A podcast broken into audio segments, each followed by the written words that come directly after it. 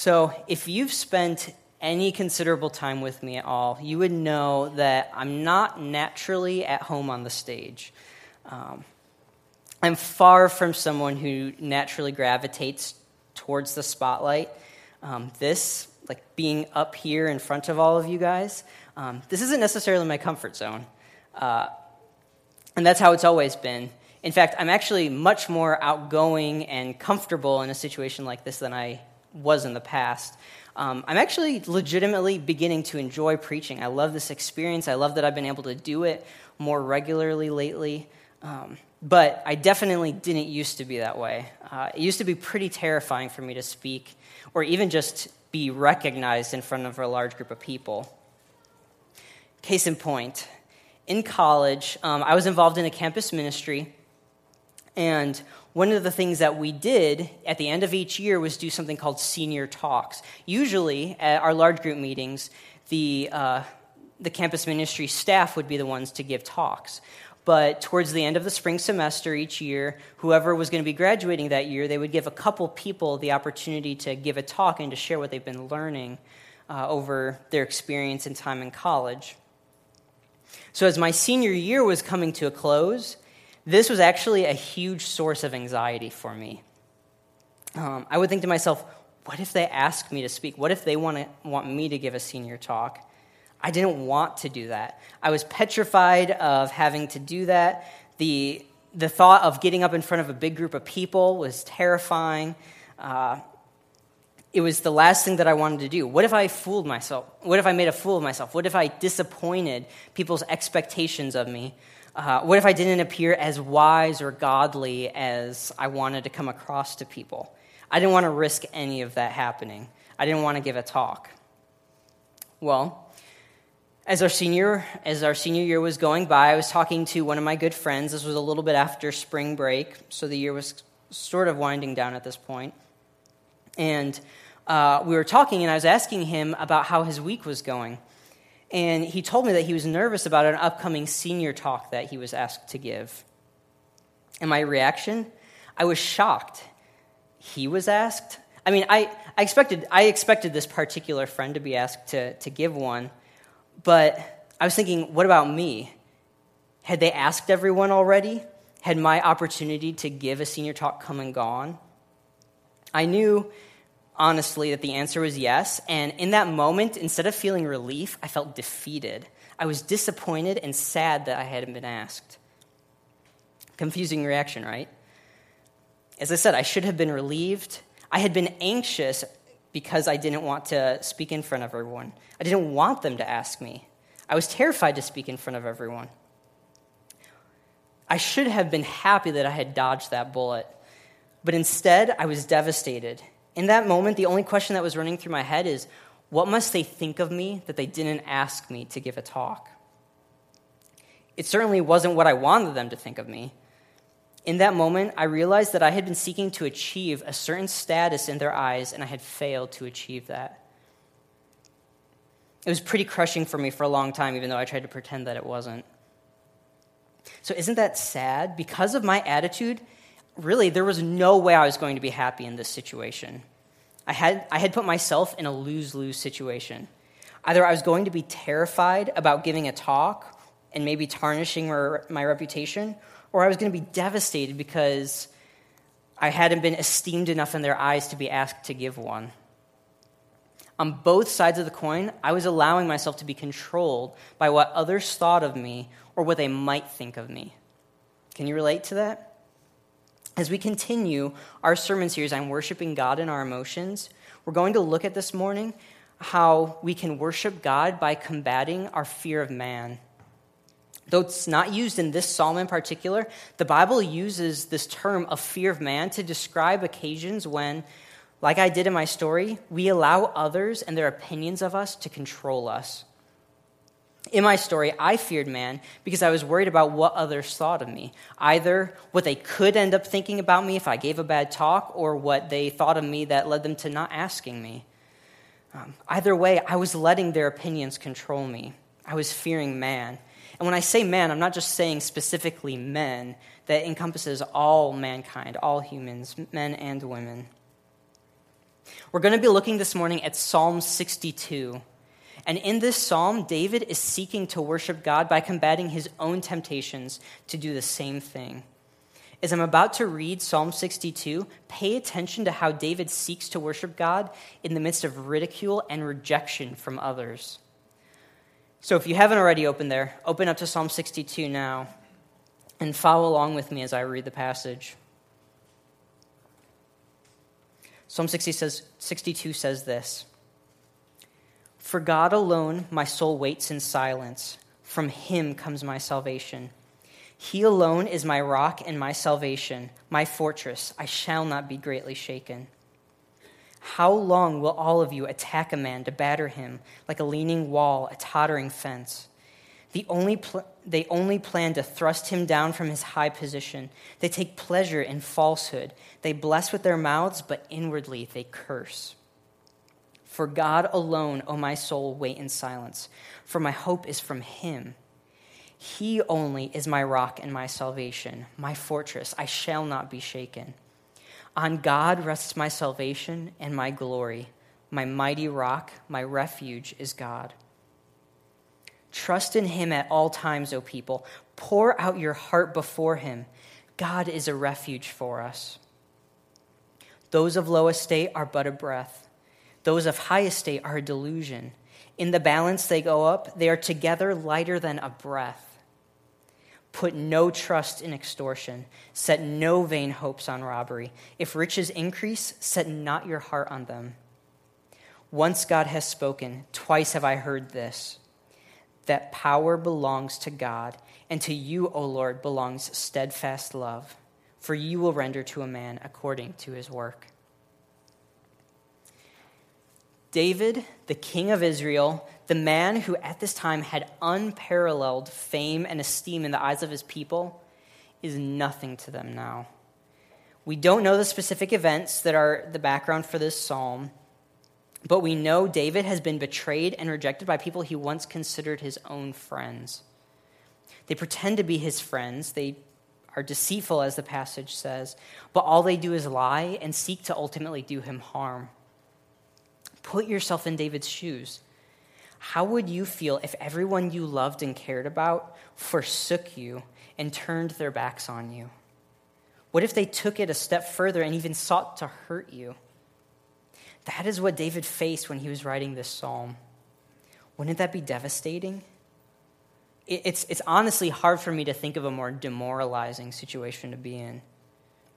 It's hard enough to handle just simply disappointing other people, let alone to be utterly rejected by them and to be harmed by them, especially people that you once loved and that you thought loved you. But how does David respond here? His response is not one of despair and hopelessness. This is not a psalm that's, an, that's a lament, it is one of confidence and trust. And his explanation for such a response is summed up in verses 1 and 2. Look at those again with me. It says, For God alone my soul waits in silence. From him comes my salvation. He alone is my rock and my salvation, my fortress. I shall not be greatly shaken. This, in a sense, is David's thesis for the entire psalm. His message in the psalm is this Fear of man dies in the soul that waits on God alone. Let me say that again. Fear of man dies in the soul that waits on God alone. Instead of experiencing the pain that comes from rejection, he was able to find solace and comfort by waiting on God alone. Let's learn from Psalm 62 and David's experience so that we might kill the fear of man in ourselves. The answer is found in waiting on God alone. To understand exactly what that means, though, let's start by considering our reason to wait. Do you struggle with loneliness? Have you ever given in to peer pressure? Are you afraid to share your thoughts or even your faith with someone because you don't know how they will respond? Do you work hard to please or gain the approval of someone else? Do you need your spouse to love you? A yes answer to any of these questions points to a fear of man in your heart. And I assume, I assume that you've responded to at least one of these with a yes. I mean, I'm not married, but for all of the other ones, I can answer all of those as yes. We are all affected by those around us, which makes sense given that we are made in the image of a triune relational God. So it makes sense that we would be affected by each other. That's a right response. But we are inclined to let people's influence over us become control over us, and it affects our ability to experience joy and contentment. It's at that point that it becomes fear of man, and we must battle against it. It's sin. Follow along with me as I read verses 3 through 8. How long will all of you attack a man to batter him like a leaning wall, a tottering fence? They only plan to thrust him down from his high position. They take pleasure in falsehood. They bless with their mouths, but inwardly they curse. For God alone, O my soul, wait in silence, for my hope is from him. He only is my rock and my salvation, my fortress. I shall not be shaken. On God rests my salvation and my glory. My mighty rock, my refuge is God. Trust in him at all times, O people. Pour out your hearts before him. God is a refuge for us. Do you see what's happening here? David is feeling the weight of rejection, and he is fighting to wait on the Lord rather than succumb to that weight. He's exhorting himself and others to trust in God alone for our salvation, hope, and glory, rather than trusting in other people to provide that for us. David was obviously not getting that from the people in his life. He had to seek it elsewhere. And the reality is that none of us can seek that from the people in our lives. Other people can be a source of incredible joy and comfort a hug, or even just a smile can pull us out of deep sadness. Having someone tell us that they are with us and that they aren't, aren't going anywhere when we're struggling is one of the greatest encouragements that we can receive. I can't tell you how my heart has been lifted up out of grief when someone has said something like that to me. For those of you who are married, think back to your wedding day when your spouse vowed to commit his or her life to you and you to them. A loved one can make you feel happier than you ever knew was possible with just the right word or action. Sadly, though, the opposite is true, though, too. Someone can make you feel worse than you ever thought possible with just the right, or I guess I should say wrong word or action. Think about it. Think about one of your worst moments when you felt worthless or less than nothing. It might have been a result of criticism or spiteful words from someone. Maybe it was your love going unreciprocated. Maybe someone betrayed you or your trust. You might have gone through the pain of divorce or adultery in your marriage. It could even be that no one has said or done any of these negative things to you. But that's the problem. You've been ignored and forgotten. And it seems like no one even notices your existence. Few things can hurt as deeply as these things can. I know this personally. Having gone through depression numerous times in my own past, I can say that the worst aspect of depression, at least for me, was feeling the feeling of loneliness and isolation that came with it. The reality is that people have the ability to both lift us up to the highest of heights, but also they have the ability to throw us down into the deepest, darkest valleys we are profoundly affected by one another. And we can easily begin to center our lives around other people's opinions of us. But such an approach to life will only disappoint us ultimately. And it's how we are not meant to live. David makes that clear in verse 5 when he calls his own soul to wait in silence on the Lord. He's calling himself to divert his attention away from other people's thinking, other people's thoughts, and what they might potentially think about him. And he's attempting to center his focus and thoughts on God and his relationship with him. And what does he say comes from waiting on God rather than fearing man? It's in verses 1 and 2, and he restates it in verses 5 and in verses 5 through 8. He says that his hope is from God that God is his rock and his salvation. God is David's fortress and glory.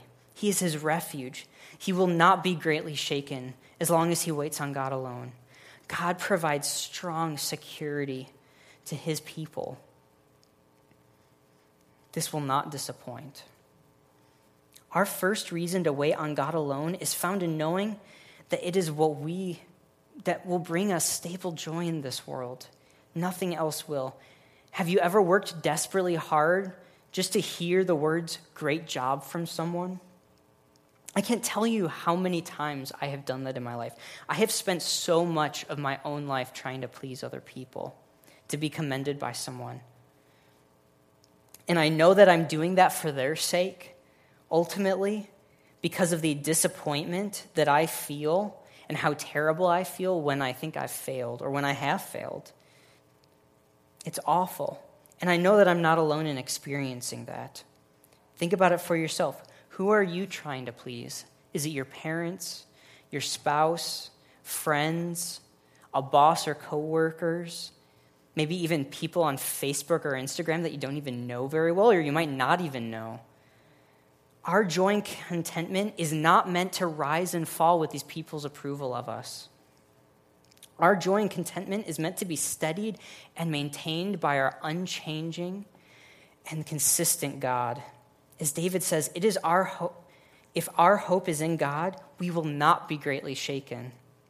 That does not mean that we can't legitimately be hurt and saddened if others hurt or disapprove of us or reject us, but their reaction does not ultimately control how we feel. It does not prevent us from experiencing joy and peace in God. With waiting on God, we can always have a foundation of contentment in His love for us. It goes deeper than that, though. Fear of man is a worship issue. That is, that is the other reason we wait on God. When we fear man, we ascribe worth and glory to man. When we wait on God, though, we ascribe worth and glory to Him.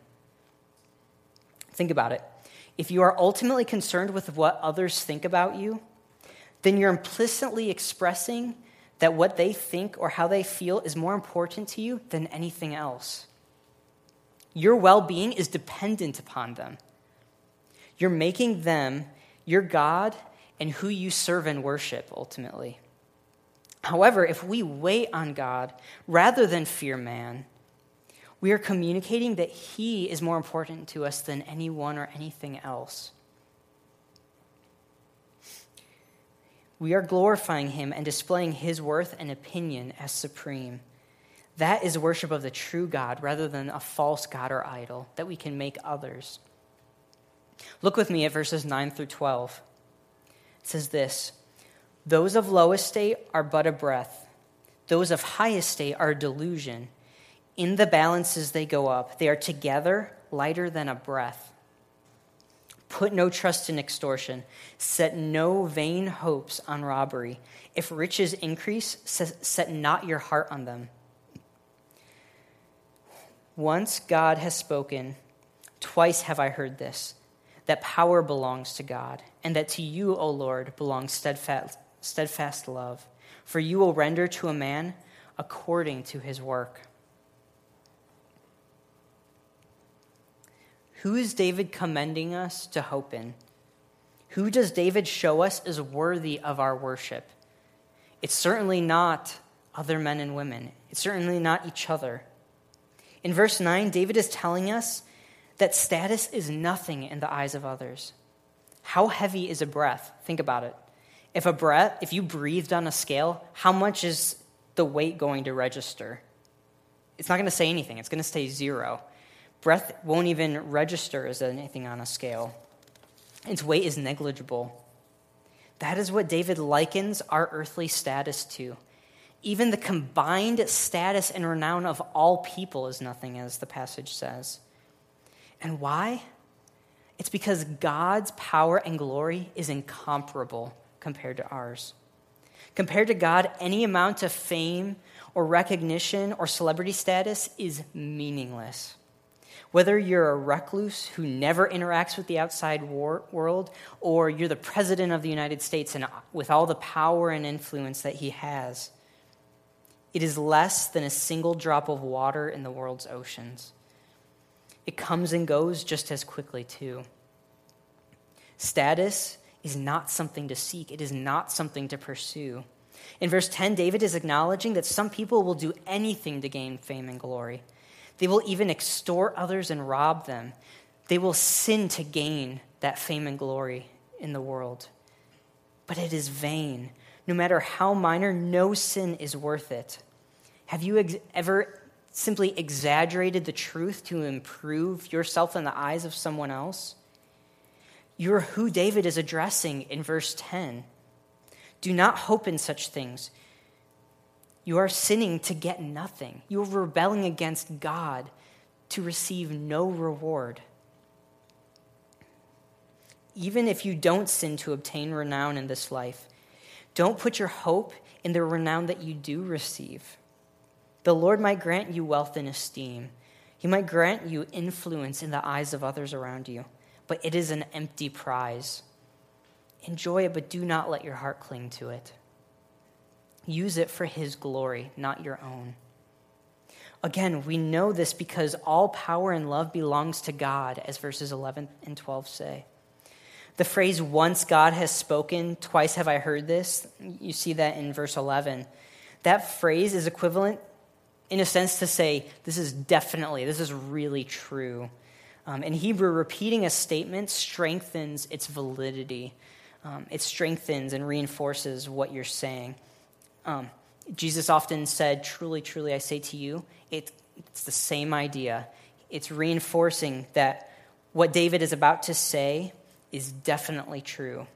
David here, by saying that, is saying he's reinforcing that God is most definitely the possessor of all power and all love. He alone has steadfast love, which he gives to all who display their trust in him through their works, which is what the final statement in verse 12 is referring to. His love is our reward for faithfulness. Friends, we choose to wait on God alone because God is infinitely more worthy of our worship than anyone else is. Human beings are fallen, weak creatures who will disappoint each other all of the time. No matter how well intentioned we are, we cannot save each other and we cannot perfectly love each other. I count many of you in this room as some of my closest and dearest friends. And as one of your elders, I take my call to shepherd and to care for you very seriously. I love you deeply, and I care about you more than I know how to express a lot of the time. But even in light of that, I know I'm going to disappoint you. I'm going to fail you at times. And the same is true with Chet, and the same is true with Caleb. We're going to let you down at times. We can't, we're not perfect. We don't perfectly love. We're not perfectly powerful. I'm not powerful enough and not loving enough to save you and give you what you need in a Savior. I can't change your hearts like the Holy Spirit can. There are times when I desperately want to be able to do that, but I can't, and I know I never will. And the reality is, if you're married, your spouse can't do that. Your friends and family can't do that if you're not married. Friends, none of us can provide that for one another. So do not fear people by putting your hope in them and their views of you to make you happy. They will fail you. You will fail them too. Wait on God who is unfailing. Wait on God who is truly powerful and loving enough to deserve your whole heart and your worship. Wait on Him because, as I said in the beginning, fear of man dies in the soul that waits on God alone. But what actually does that mean to wait on God alone? I've called us to do that. I've called us to wait on Him rather than fear God or to fear man. I've called us to, to if we wait on Him, that that fear of man will be put to death in us. But I haven't really explained what waiting on God actually means. So that's what we're going to look at. We're going to look at what it means to wait on God alone. And though it isn't explicitly stated, the psalm in its context make it clear for us what waiting on God in silence means. Look with me at verses 1 and then 5. Verse 1 says, For God alone my soul waits in silence. From him comes my salvation. And then verse 5 says, For God alone, O my soul, wait in silence, for my hope is from him. So, do you see the similarities and differences between these two verses? The first half of each statement is basically the exact same, but the second half of each phrase is different. Um, this, the second half gives the reason why David is waiting on God alone in silence. In verse 1, he waits because his salvation comes from God. In verse 5, he waits because it is from God that his hope comes. So, putting those together, David is waiting on God alone in silence because it is, because it is from God that his salvation and hope come. Again, we know this is true because all power and love belong to God. But what else? Let's look at verse 8. Verse 8 says, Trust in him at all times, O people. Pour out your heart before him. God is a refuge for us. So, what we just saw was David was exhorting his own soul to, to uh, wait on God alone. And now he's calling all people to do the same. But he's phrasing it differently. Waiting on God in silence is synonymous with trusting in Him at all times and pouring our hearts out to Him, as verse 8 says. Now, also consider the context of the psalm. David is writing the psalm to commend us to trust in God rather than man. He's calling us to put our hope in Him rather than in the pleasure of others and achieving fame and prestige on this earth. As we saw again in verses 9 and 10. So, what should we make of all this? What does it mean to wait on God alone in silence? To wait on God alone in silence means to rest in our relationship with Him rather than our relationship with others. In other words, to wait on God is to trust that His love for us is enough and sufficient. His love is sufficient to allow us to experience the fullness of joy. We lack nothing if we have God's love. Our joy can be complete as long as we have Him. The person that is waiting on God alone would never say, Yes, God's love for me is profound and great, and I need it, but I still need my spouse to love me a little bit better to be fully happy. The person that's waiting on God alone would never say that. There is no qualifier in the heart of one who is waiting on God. The one who waits on him is satisfied and content knowing that he or she has the steadfast love of God, even if all other relationships failed. David know this, knows this all too well. That's why he's writing this psalm. That's why he's commending these truths to himself, because that's what he's experiencing. Here in Psalm 62, he is trusting that though all of his friends have betrayed him, he can still rejoice because he has the love of God with him. God is his refuge and his fortress. Therefore, he need not worry if he's rejected by others, even if it's everyone else. The only opinion that truly matters is God's, and David knows and David knows where he stands with God. David is exemplifying what it looks like to wait on God in this passage. Now, keep in mind, our silence in our waiting is not because we're expecting God to tell us something. Our silence is due to a quiet faith that is confidence that God is enough for us. Instead of act, actively seeking to garner approval and love from other people, we silently remember and hope in the love that we already know we have from God. David is calling us to silently wait, not because we must literally be silent, but because there is no need to to put forth effort to gain love. It has already been freely offered to us in Christ. Let me read a passage for you from Isaiah. It's Isaiah 54, verses 4 through 10. I would suggest turning there in your, in your Bibles as well. This passage was written to Israel. So as I read this passage, note that though this was written years after David's time, this is the same loving God that, that David was trusting in. David said in Psalm 62 that God, God's love is steadfast, that steadfast love belongs to him. Well, here are some of the promises that show us just how steadfast his love really is. So follow along with me as I read Isaiah 54, verses 4 through 10. It says, Fear not, for you will not be ashamed. Be not confounded, for you will not be disgraced. For you will forget the shame of your youth, and the reproach of your widowhood you will remember no more. For your Maker is your husband, the Lord of hosts is his name, and the Holy One of Israel is your Redeemer. The God of the whole earth he is called.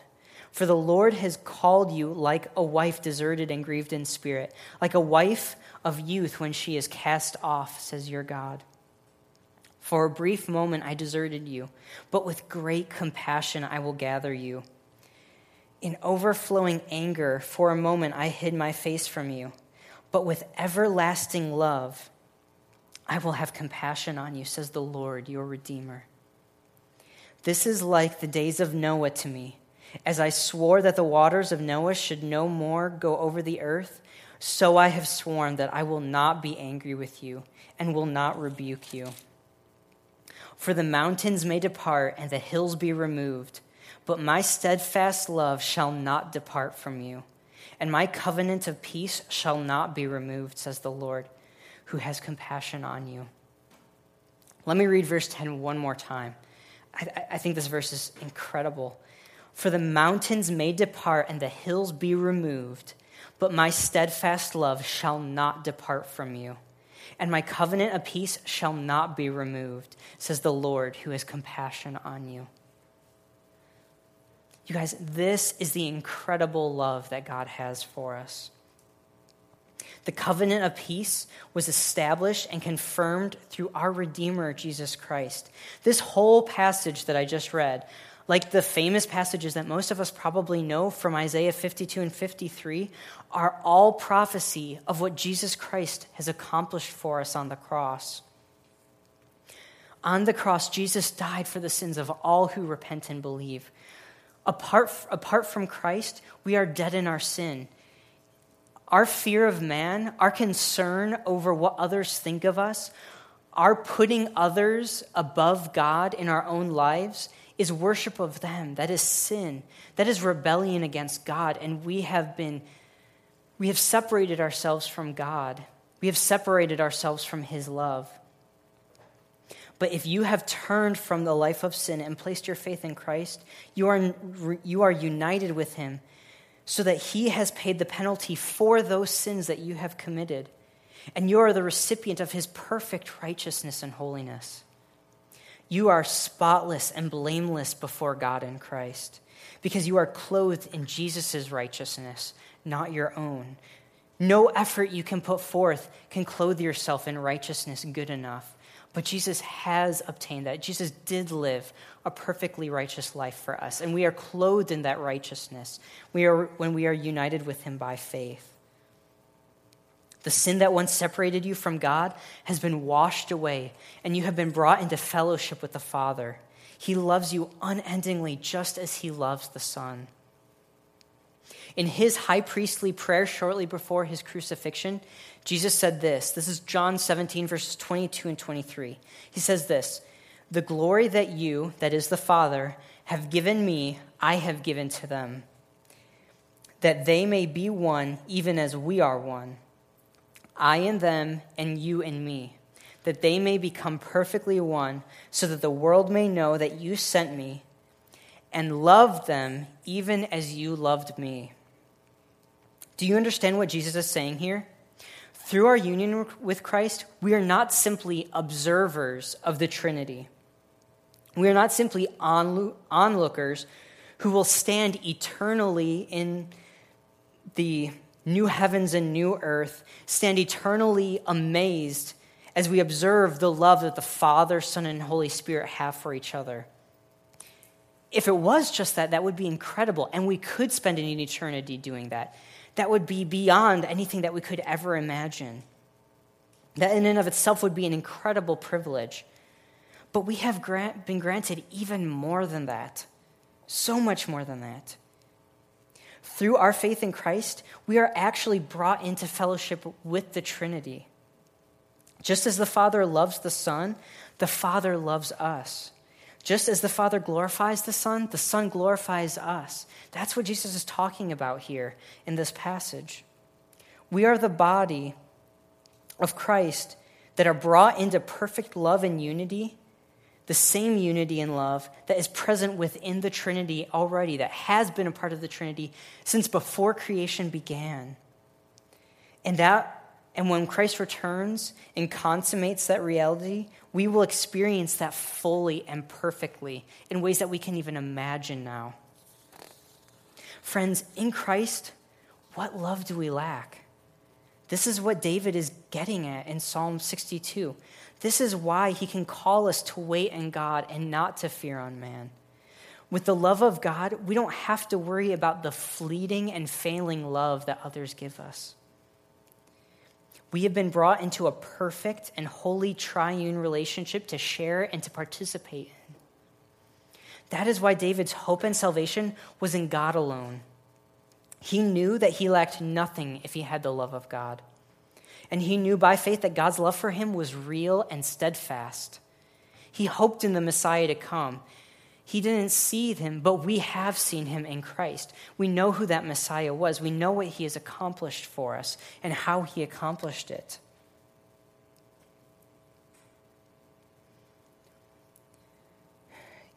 Yes, it hurts to have friends reject and betray us. David experienced that. He knew that. And we know that.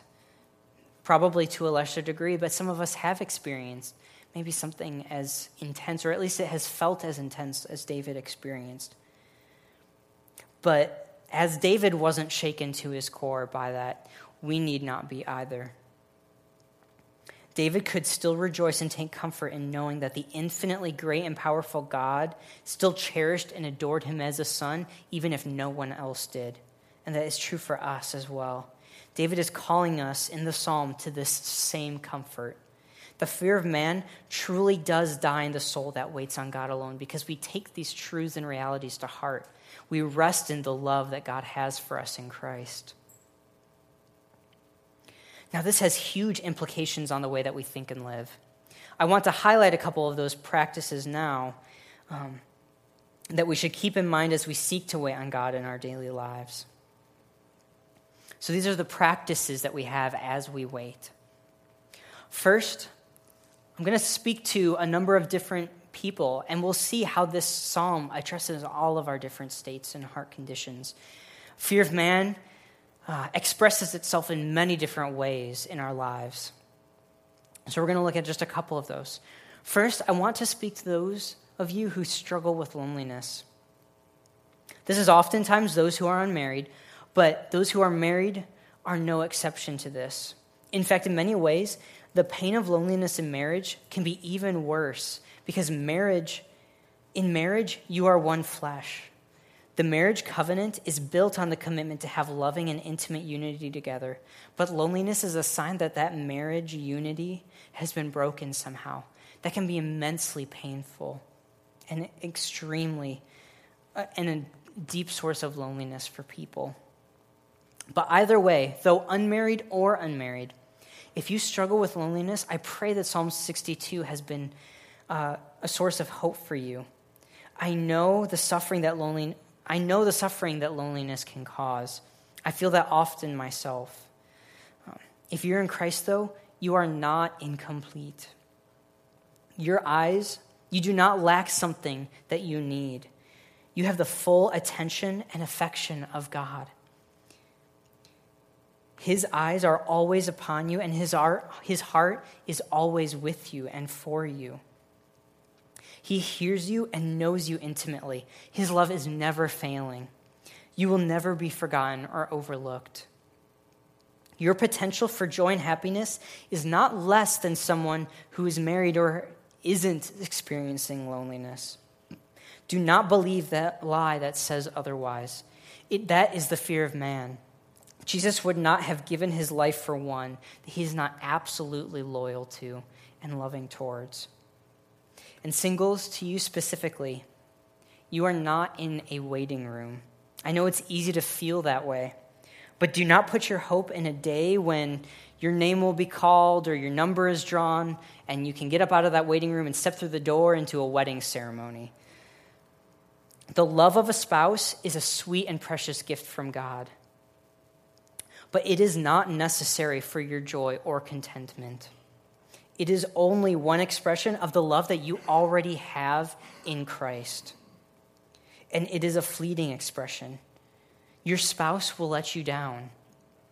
Death will ine- inevitably separate you. He or she cannot offer you the eternal love that God alone can. Wait on God alone in silence. To the one who is discontent, seek to love others rather than to be loved. Waiting on God means recognizing that we do not need the love of our spouse or friends to achieve emotional well being.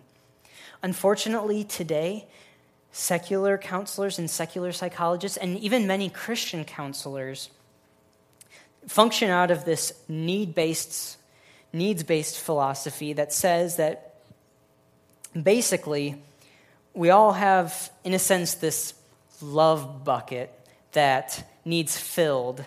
Um, and if we're unhappy, probably the source of that is that it hasn't been filled by the people in our lives. So our spouse hasn't expressed their love to us well enough, or our friends haven't expressed their love to us well enough. This emptiness or um, lack of love being filled up um, is a source of our psychological or emotional discomfort.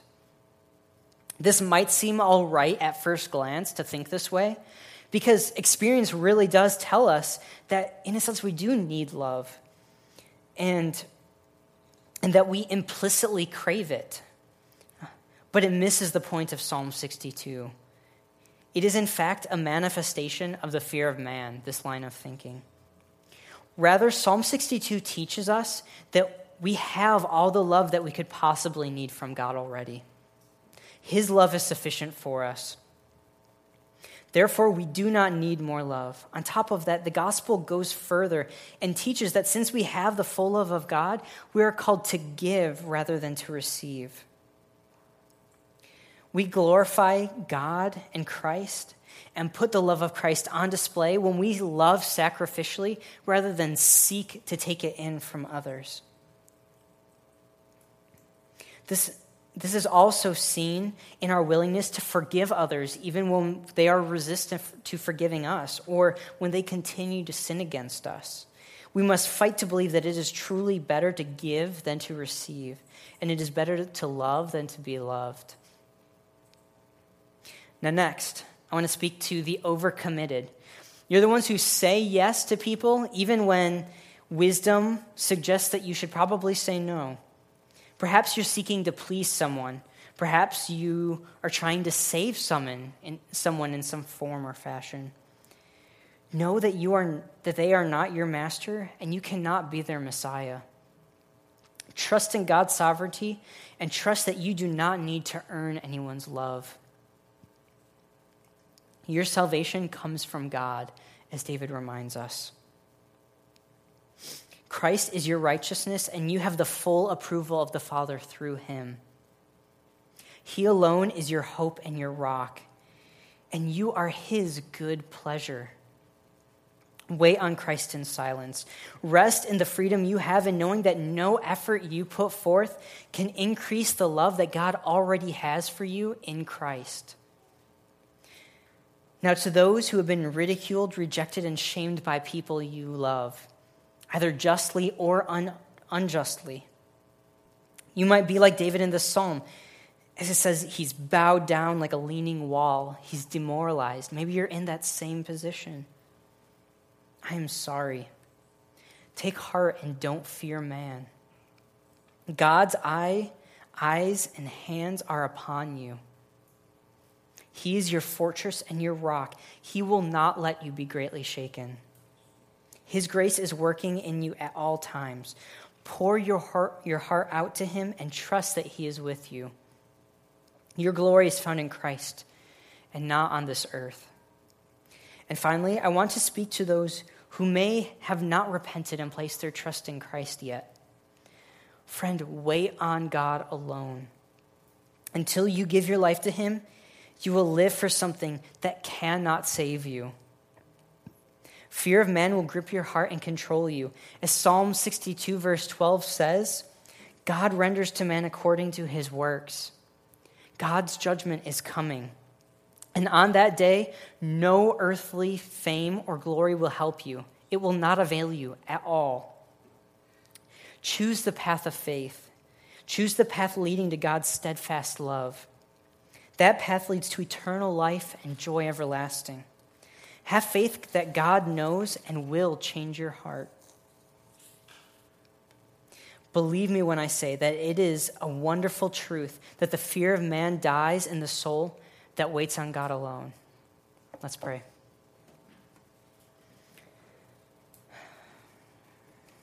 Heavenly Father, God, so many of us experience fear of man. There are so many different ways that it manifests and expresses, it, expresses itself in our lives.